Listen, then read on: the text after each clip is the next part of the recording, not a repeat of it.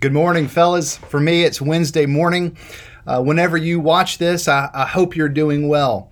And before we get started today, I just got to tell you how excited I am uh, to join in with you in this study of Matthew's Gospel. Uh, from what I've told, at least from last week, there's over 200 of us uh, studying God's uh, Word together so far, which is so very encouraging to me. I hope it's encouraging to you. Uh, but please, if you have friends or family or neighbors that you think would benefit from this study, uh, please encourage them to join us um, as we go through the scriptures together. Now, this morning we're going to be looking at Matthew chapter 3, so I invite you to go ahead and turn there. Um, a little bit of context as you're turning there. Remember, Todd said a few weeks ago uh, that Matthew's gospel, it's an historical account, a literary portrait of the words and the deeds of Jesus. It's a doorway between the Old Testament and the New Testament, showing us that everything in the Old Testament is being fulfilled in Jesus Christ, and Matthew is revealing Jesus to us as the King of everything.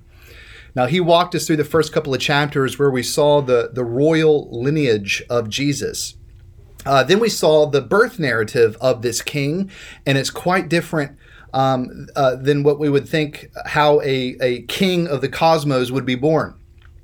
Um, after that, we saw pagan kings, Gentile kings, come to uh, the one true king and to worship him from who he is. Now, 25 years later, from where we left off last in, in Matthew chapter 2, we come to this scene where the kingdom of Jesus and the ministry of Jesus is pronounced and introduced through the ministry of John the Baptist.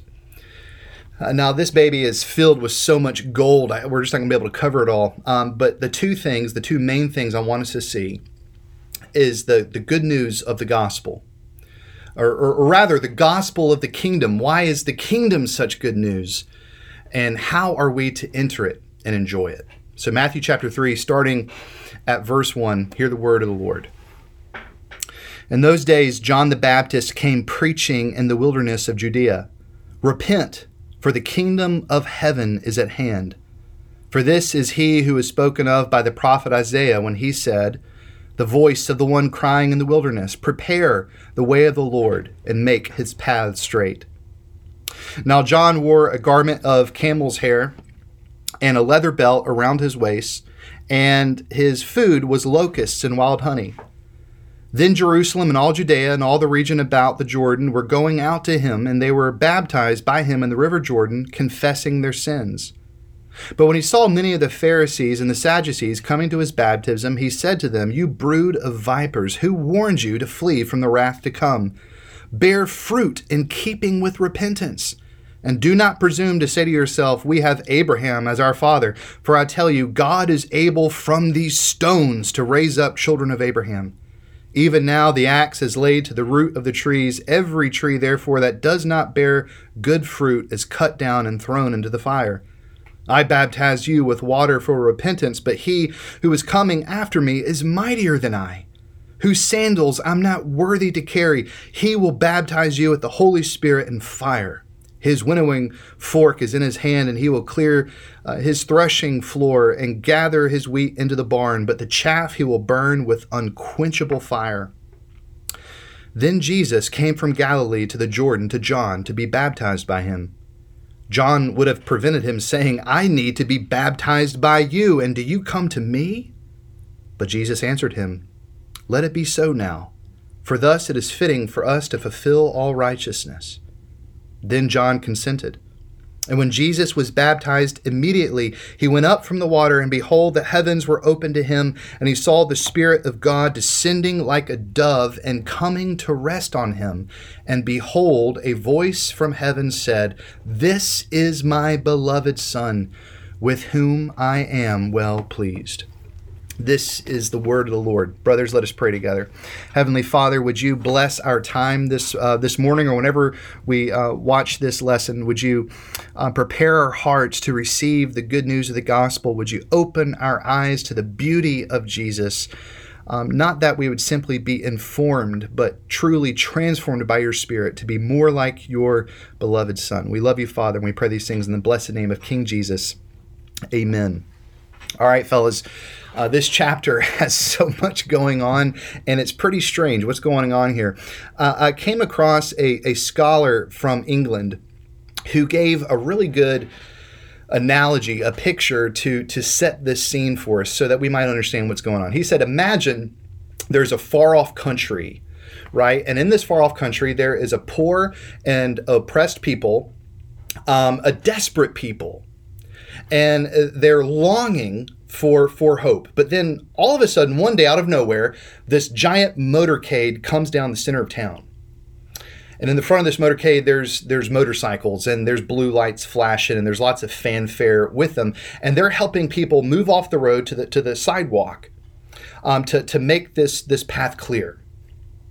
Now, the people in the town, they know exactly what's going on. They know that the king has been away for a very long time, but now the king is coming back, right? And uh, so they, they, so they get to the side of the road, that the motorcycle's clear. Then all of a sudden, there's this there's this big car, and they know inside that car is the king. The king has come, and, and, and they're rejoicing and they're celebrating because they know with, with the advent of this king, because he's come, everything is going to be made right. Uh, they're going to be prosperous again. Everything will be good and just. So the scholar says, take that, take that picture and bring it back then to 2,000 years ago in the hot, dusty desert. And back then, uh, the king had been gone for, for a very long time. But now the king was returning. and it's not just any king. It's not an earthly king. It's not an imperfect king that we might be used to, but rather it is God Himself. And He's arriving. And how in the world are people going to know about it? They're out in the middle of the desert. There's no road. so he sends a herald out before him. And this herald announces that a new day has dawned. Something new is happening. God is on the move. Make yourself ready for it. It's that message, it's that vision, right, that was reverberating in the hearts of Israel for 400 years prior to this to this time period of John the Baptist, ever since it was first uttered in Isaiah chapter 40. John the Baptist is announcing the good news that God has come and that he's establishing his kingdom and it's time for all of us to make ourselves ready. Uh, friends, there's so much to be said in this in this uh, chapter. So what I want us to do is to break it up in three parts. I want us to look at um, John, who he is, his identity, John the prophet, John the Baptist. Um, so we understand who he is. Secondly, I want us to look at John's ministry. It, it breaks down into two parts. Then, thirdly, I want us to look at the baptism of Jesus. Um, why is Jesus baptized? It's strange. And as we take all three of those parts together, uh, we're going to get a fuller picture of the gospel of the kingdom, why it's good news, and what we must do to enter it and to receive it. So, first off, uh, the identity of John. John the prophet. Who is this guy? Well, on the surface, he's kind of a weirdo, right? I mean, it's very strange what we see happening with John in these first four verses.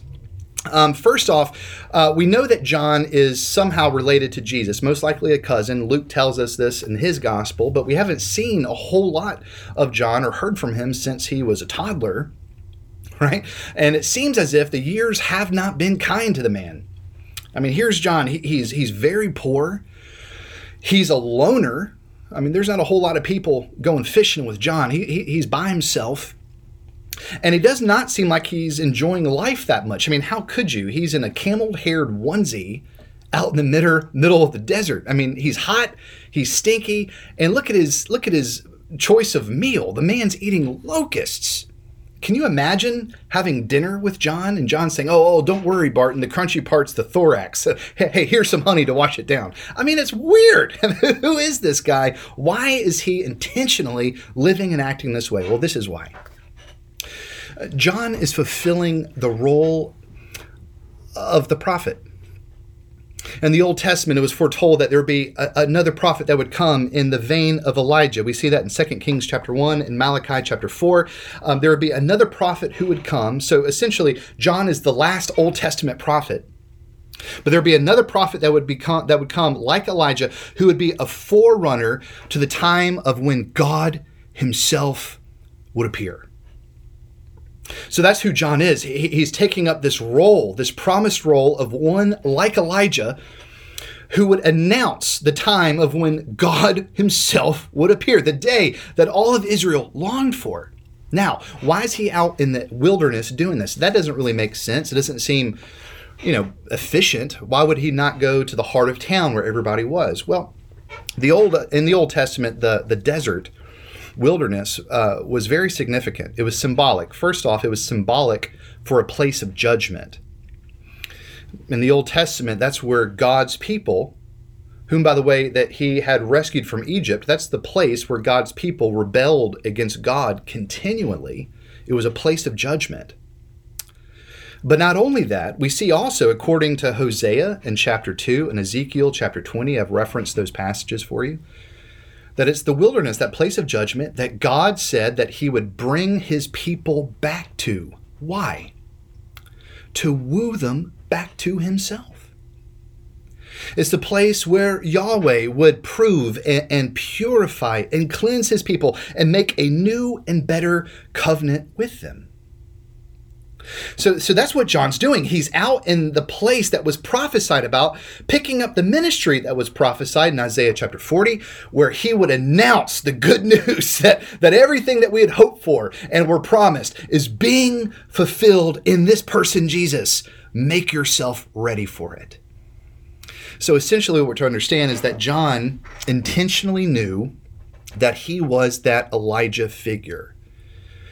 Now, that's important for a couple of reasons very quickly. Number one, it, it lets us know, Matthew's letting us know, that everything that we read about in our Genesis study, everything that we've read about elsewhere in our Bible study in the Old Testament, every Old Testament promise and prophecy that we've heard preached to us, all of this is being fulfilled right now in real time in the person of Jesus. It's a very exciting time in biblical history. Everything is coming to a head in this person, Christ. That's most important. Secondly, now, John isn't the perfect model for us. We'll see one of the reasons why later. Uh, but John does show us, men, amen, what being a true and radical disciple of Jesus Christ looks like. John is a picture of someone who has denied himself entirely. Someone who has died to himself and picked up the cross and followed the Lord, which is exactly what Jesus calls all of us to do as his people. He has turned away from, from all of the promises and all of the allurements and all of the power that could be had in this world and, and worldly kingdoms he, he's turned away from all of those things. And he is wholly devoted to the Lord Jesus and his kingdom. That's what John is doing. That's what he has done. And he provides a, a, pretty good model for us what it looks like to be a follower of Jesus Christ. But this is who John is. He, he is taking up the, the Elijah figure and he's taking um, that role on. Now, as he takes that role on, he comes a preaching. I mean, that's who John is. Uh, you know, at its center, at, at his core, he, he's a preacher. And there's two elements to his preaching. We're going to look at them in ver- reverse order. First off, John comes announcing the new kingdom, the gospel of the, the kingdom. Now, in, in the, the text, we see it's the kingdom of heaven. That's synonymous with the kingdom of God. He, uh, Matthew is, is writing to primarily a Jewish audience, and they did not throw around the name Yahweh lightly, right? So he, he used a term that would fall better on their on their ears the kingdom of heaven that is the kingdom of god that is the kingdom of jesus and so the first element that i want to talk about is that john is announcing this kingdom's arrival Okay, and this is such good news. Why and what is it?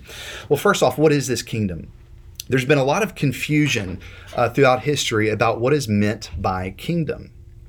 Okay, and what we're to understand is that what, what John is talking about, what Matthew records, is, is not really it's not really talking about a theocracy. It's not talking about something that can be defined by, by national borders. Okay, as, as we see that word kingdom in the original language in Greek, and as it's spoken of in the Old Testament, particularly with the prophets, that word kingdom doesn't really mean realm as much as it does reign. It's not really referring to a place, rather, it's, referring to a power. All right. So now, of all the Gospels, Matthew uh, does the most work detailing what is meant by kingdom. And we're going to see that later in our study. But what we need to understand is that from the beginning in Genesis to the end of Revelation, what is meant by kingdom is God's eternal, sovereign rule uh, uh, lived out and manifested among men. All right. That, that's, what, that's what kingdom is talking about. It's talking about God's rule, His will lived out among men. Now, now, as we've seen in our Genesis study, unfortunately, tragically, and catastrophically, our first parents, Adam and Eve, they rejected that rule.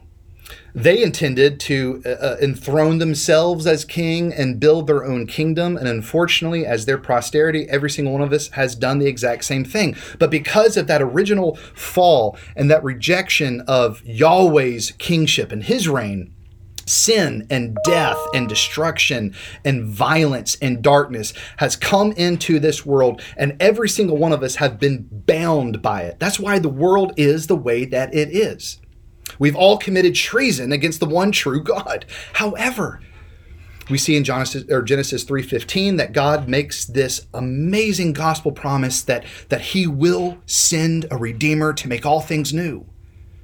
And as we see throughout the Old Testament, that promise, as we saw in Genesis even, it, it, it begins to grow and grow on itself. Then we come to the time of the prophets, where they, they spoke of the day where God Himself would return, establish His kingdom in righteousness, and usher in an unprecedented time of forgiveness, deliverance, restoration, peace, justice, and, and, and righteousness. Now, this is why this is good news because in this ministry, John, this is why it's so urgent. John is announcing that that day has come in the Lord Jesus Christ.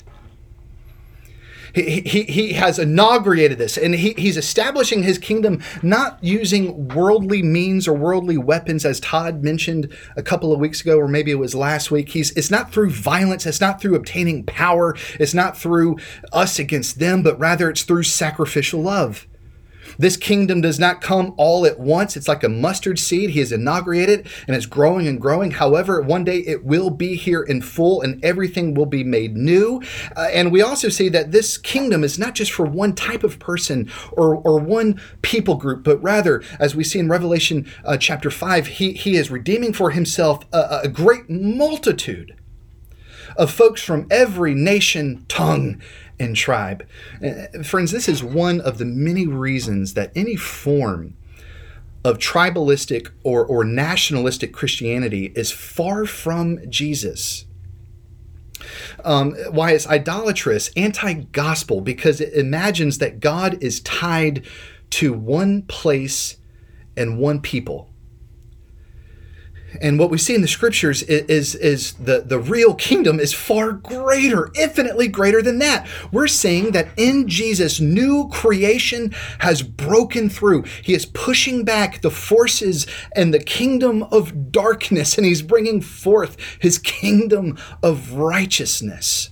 And to enter this kingdom, we see in the rest of Matthew, is to enter into true um, and abundant life. We're told in, in Matthew chapter 13 that to obtain this kingdom, to enter into it, is worth everything that you have. Selling off everything you have is more than worth it to obtain this kingdom. Something new is happening. A new day has dawned. Heaven is broken through in this broken world. But this is what John says. He's announcing that good news, but here, he, this is what he says. He says, Here's the deal we aren't ready to receive it. Uh, we're just not ready. We, we have to make ourselves ready, but we're not ready right now. Uh, we don't earn this thing, we don't achieve it. it. It's a gift, it's a gift that's given to us, but we must make ourselves ready for it. How do we make ourselves ready for it? He says, We repent. Now, this is that second element of John's ministry. And this is really where the greater accent of his ministry falls on this message of repentance. Now, again, so much can be said about repentance. Um, so let's just start off with a basic definition. Essentially, what it means is to turn, to turn around. It's a military term, it's, it's kind of like an about face. You turn from going in one direction and you start heading towards another. Essentially, it means that we turn away from a life of sin or sin and we turn back towards we turn back towards Yahweh. So the idea is that there's there's a person. Let's just use me for example. Barton. He is he was walking in the wrong direction. He is going towards a person, a place, or an ideology or a thing for for his identity, for his satisfaction, for his fulfillment, for salvation. And he's headed that way, but then he hears a voice from the Lord himself saying, Barton, you're going in the wrong direction. There's no hope that way, but but here I am. Turn around and come towards me because I am what you are looking for. And to repent is to hear that voice and to obey it. And what John is saying here is that every single person in every single place needs to do that. It doesn't matter how good you are, it doesn't matter how nice you are, it doesn't matter how religious you are. Every single person in the world is in need of repentance. Now, the truth is, we don't really like to hear that. You know, we like to hear that Jesus is accept, uh, uh, accepting of us, and he certainly is. But we don't like to hear the idea that we're sinful. Certainly in today's culture, it's it's offensive, right? Uh, it's offensive to admit that we're sinful and that we're doing something wrong and and that we can't just be ourselves. That we, I mean, this is like Old Testament stuff. It, you know, it's it's negative. This is a John the Baptist type thing. Jesus Jesus didn't do that. Well, we see in the Bible that that's not true. Uh, unfortunately, we don't hear this message in, in a lot in contemporary preaching in the world because because it is offensive to our to our you know 21st century ears, but but this is a message that Jesus himself preached. We see this in Matthew chapter 4 verse 17 where Jesus took on the exact message of John the Baptist. We see in Mark chapter 6 that Jesus commissioned his disciples to preach this exact same message, and we see that they actually took up this message in the book of Acts. Acts chapter 2, after Pentecost, we see Peter in his famous sermon uh, calling people to repent to uh, to uh, into repentance. We see the apostle Paul do the same thing in his ministry in Acts chapter 17 and elsewhere in his his letters. What we see in the New Testament is that repentance is at the heart of the Christian experience. And what's more, we see also that it's not a negative thing. it is a gift.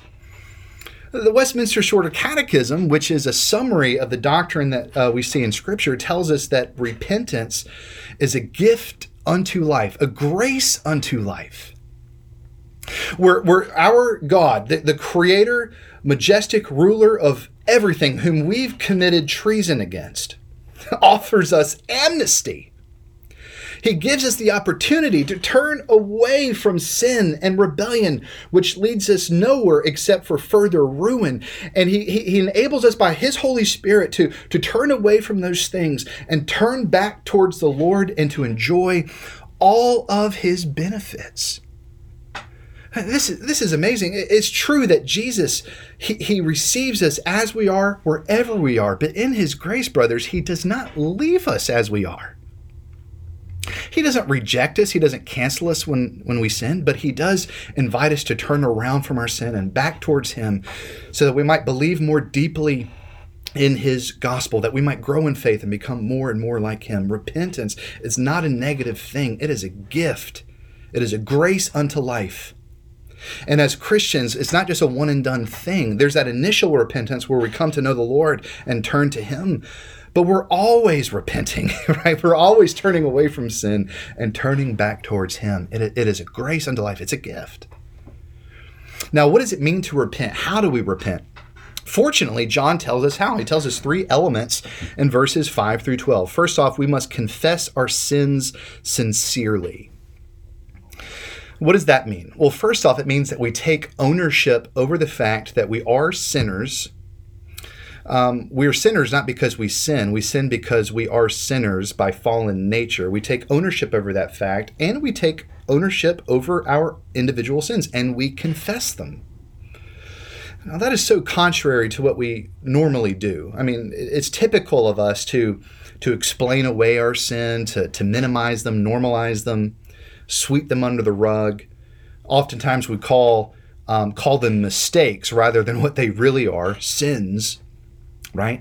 But we don't see that happening there in the desert. That original crowd in verses 5 and 6, what do they do? They took ownership over it. Uh, they, they came forward and, and, and they confessed before everyone their sins and their need of grace. They weren't image managing.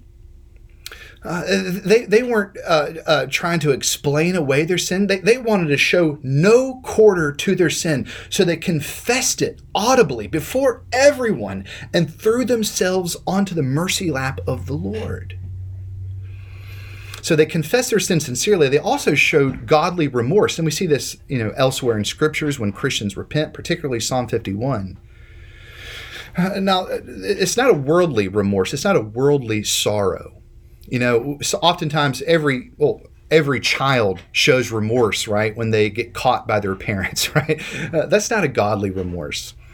It's, it's, it's not a godly sorrow when, when we're only sorrowful, right, when we get caught or when our life goes down in the tubes. Everyone is remorseful then. A, a godly remorse, rather, is to have an awareness that who we have ultimately sinned against is the God who created us and loves us more than we could ever possibly know. That's what David shows us in Psalm 51 when he finally repents. He says, Against you and you alone, O God, have I sinned. Now, he's not dismissing the effects of his sin on other people, but he's just getting to the root issue that he had sinned against the God who made him, created him, and loved him, and it grieved him. Listen, godly grief, it, it leads to uh, renewal. We see that in David's life. We certainly saw it in Peter's life. A worldly sorrow just leads to further destruction. Judas is a perfect example of that. But to confess our sins sincerely, that means that we take ownership over our sins, we confess them, and we show a godly grief that we've simply sinned against the God who loves us. Secondly, the second element, we see this in verses 7 and 10, is that we must change our lives decisively. This is what's illustrated in this in this weird encounter between John the Baptist and the Pharisees and the Sadducees. John is showing us that that true repentance is a heart change, but it always manifests itself in a life lived, in a changed life. Right? This is what uh, essentially he rebukes those religious leaders for the Pharisees and the Sadducees, oh, who, by the way, represented both the left and the right theologically and politically. I found that interesting. But he's rebuking both of them essentially for being frauds. They were there that day just to keep an eye on John to see what all the commotion is, but they had no in- intention of repenting. And we see that throughout the Gospels. They were putting all of their stock in their lineage that they were ethnically Jew. Um, they were putting all of their stock, at least for the Pharisees, in their purity. The Sadducees were putting their stock in their um, just their plot in life, their social status. But there was no heart change because it never manifested itself in a changed life, particularly serving and loving the poor. And John says, You have no idea what it is you're doing because because gospel repentance means yes heart level transformation but it always manifests itself in a life lived. Those who have understood and received the grace of the lord show that grace to other people. And that was absent. And he made them aware of it. And he makes us aware of it too.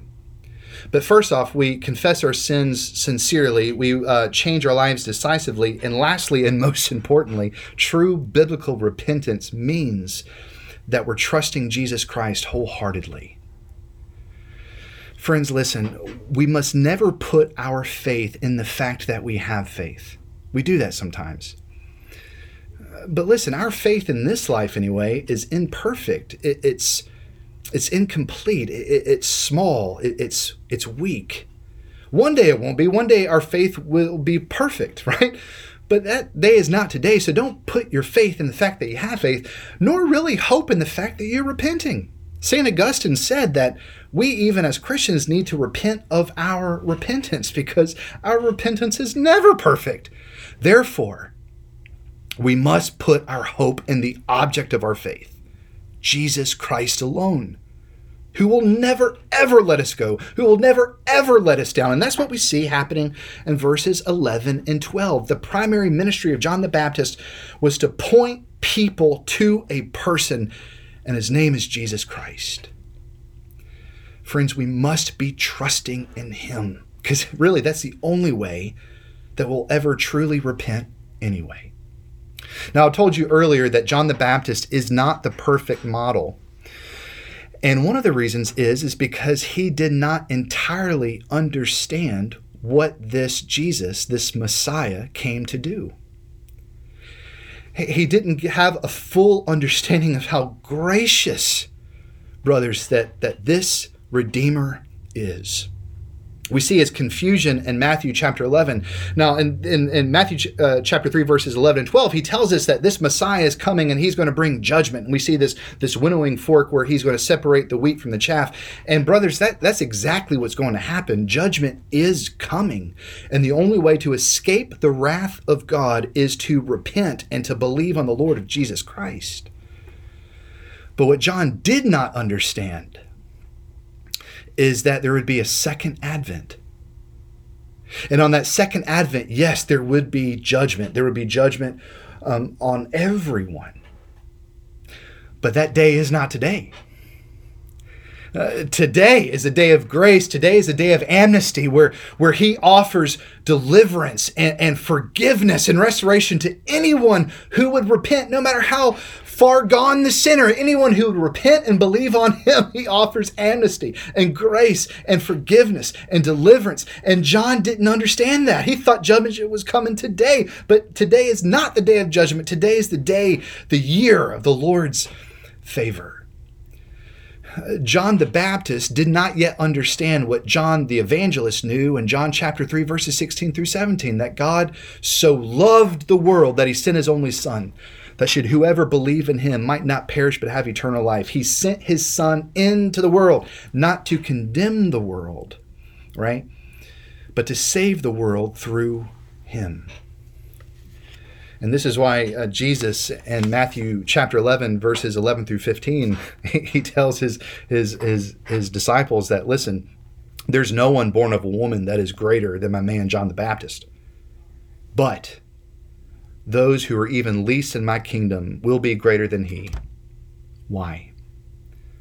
Because they understand my grace.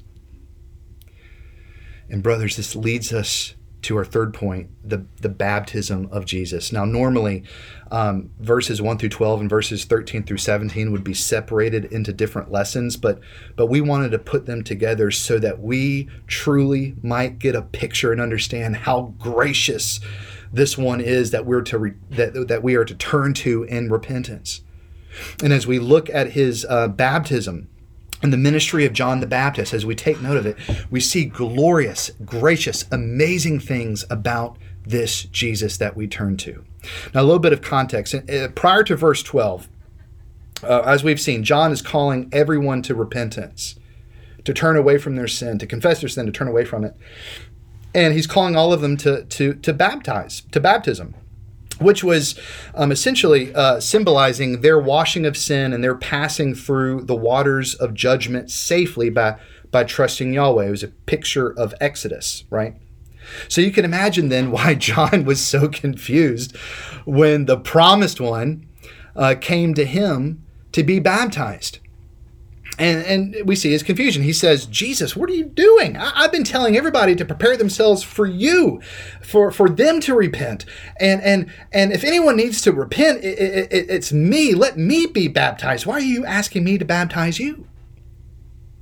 You see, John knew that, that the Messiah, this Jesus, was sinless. Um, he didn't need baptism, he needed baptism. How, how, did, how did Jesus respond? He goes, You know what, John, you're right. I, I am sinless, but baptize me anyway. Why? This is what he says so that I might fulfill all righteousness. Now, actually says so that we might fulfill all righteousness. He's referring to he and John. Um, he needed John to baptize him, but essentially what Jesus is saying, so that I might fulfill all righteousness. Friends, this phrase is so glorious. What in the world does it mean? Well, it means at least three things. First off, it means that Jesus has come. The reason that he was baptized is to show us, um, but also to come to identify with sinful people. This is his act of obedience. Jesus, in his baptism, is taking the place of the new Adam. He is our new representative head. He is going to represent us to the, the Father. And this is what Jesus is saying. Yes, John's message is right. You are sinners who are in need of redemption. You must repent. But this is who I am. I am the new Adam who's going to identify myself with you. I'm going to take your sins upon myself so that your repentance has efficacy. That's what he is talking about. he he, uh, he he is saying essentially that that he is the new Exodus. He's identifying with us. He doesn't reject us. He doesn't cancel us. He, he he humbles himself and he identifies with us as sinners. Secondly, he is declaring to all of us that he truly is the promised Messiah. He is publicly showing and declaring that he was the promised one who would come to take away the sins of the world and to deliver his people from judgment. Uh, he is the new Exodus. He is saying, and, and the, the Jews would have understood this, and we must understand it as well, so we get the fullness of what he is doing. Jesus is saying that, that he is going to uh, deliver us and rescue us from the ultimate bondage, not the bondage of Egypt, but from the bondage of sin and death.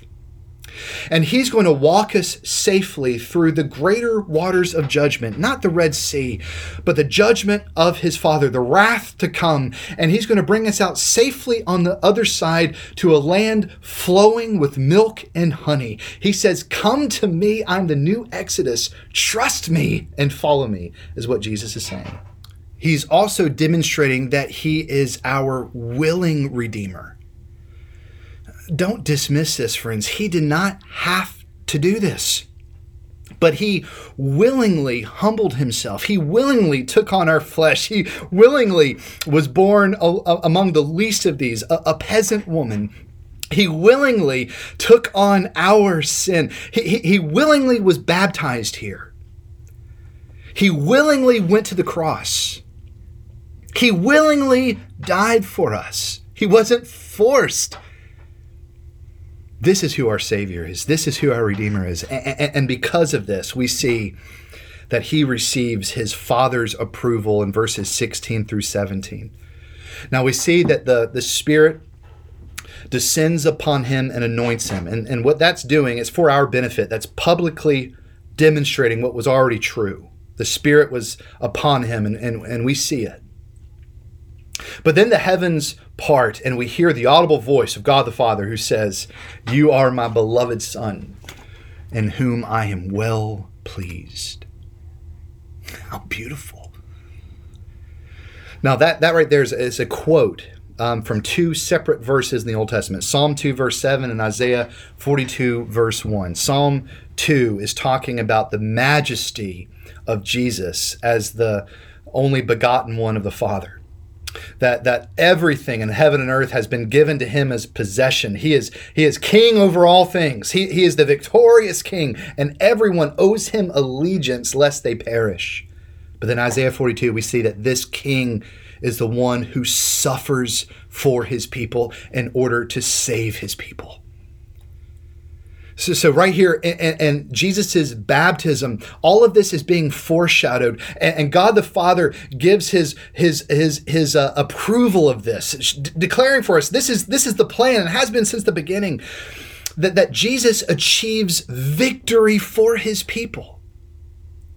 And this victory, which was born out of his humility, his life, his death, and his resurrection, is salvation for all who would repent and believe. It is achieved and secured through what Christ does here at the cross. I mean, this this is this is the Father's will, and and this is Jesus's desire, and this is the Spirit's work, applying the finished work of Jesus to those who repent and believe on the Lord. This, friends, is the good news of the gospel.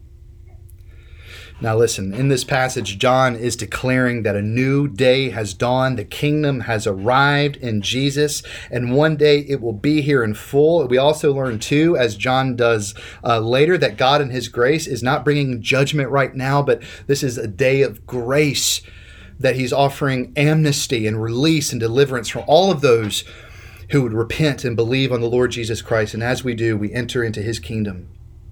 We enter into joyful, eternal, and the abundance of life that we will experience right now, but most certainly will experience in full on the day to come. Now, here's a couple of takeaways before we begin our day. Number one, we have to understand that Jesus is infinitely more gracious than we usually give him credit for. He's infinitely more gracious. And friends, I don't think we will ever repent of our sin. We'll, certainly, others will never repent of their sin if we don't understand that. If we, it, it, fear never leads to, to biblical repentance, but seeing and understanding the love and the grace of Jesus Christ does.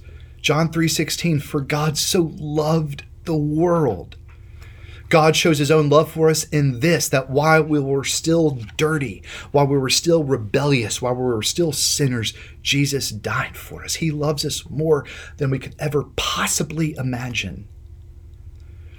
Jesus is more gracious than we ever give him credit for. Friends, we have the gospel tells us that you and I are, are more sinful than we ever care to admit. But that in Jesus Christ, too, we are more loved than we ever dared to hope.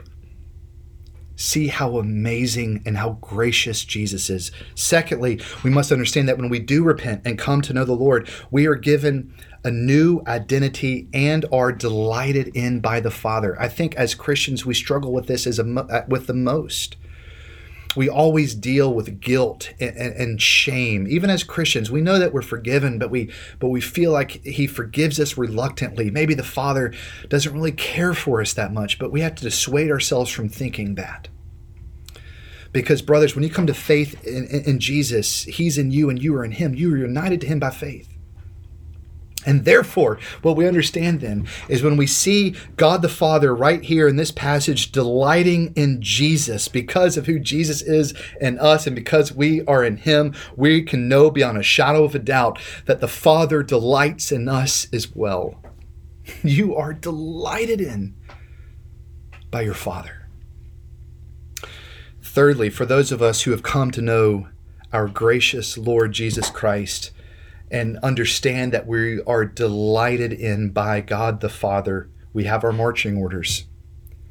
We have our mission. We are called to proclaim the gospel of Jesus Christ, the good news of his coming, the good news of his kingdom. We are to embody it and we are to live it out, making earth as it is in heaven, as Jesus taught us to pray it really simplifies things for us. This is our purpose. These are our marching orders. And we don't do it using, you know, worldly weapons. We don't do it through an us against them mentality. We don't do it from trying to grasp and maintain power and all the rest. But we do it through sacrificial love.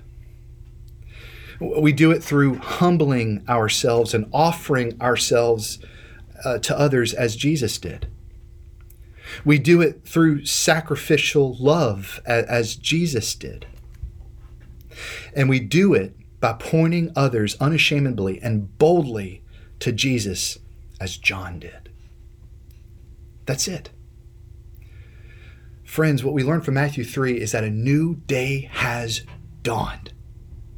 God is on the move. He is in the business of making all things new. And He has graciously and hilariously called broken vessels like ourselves to take part. What an amazing day. Let's get busy.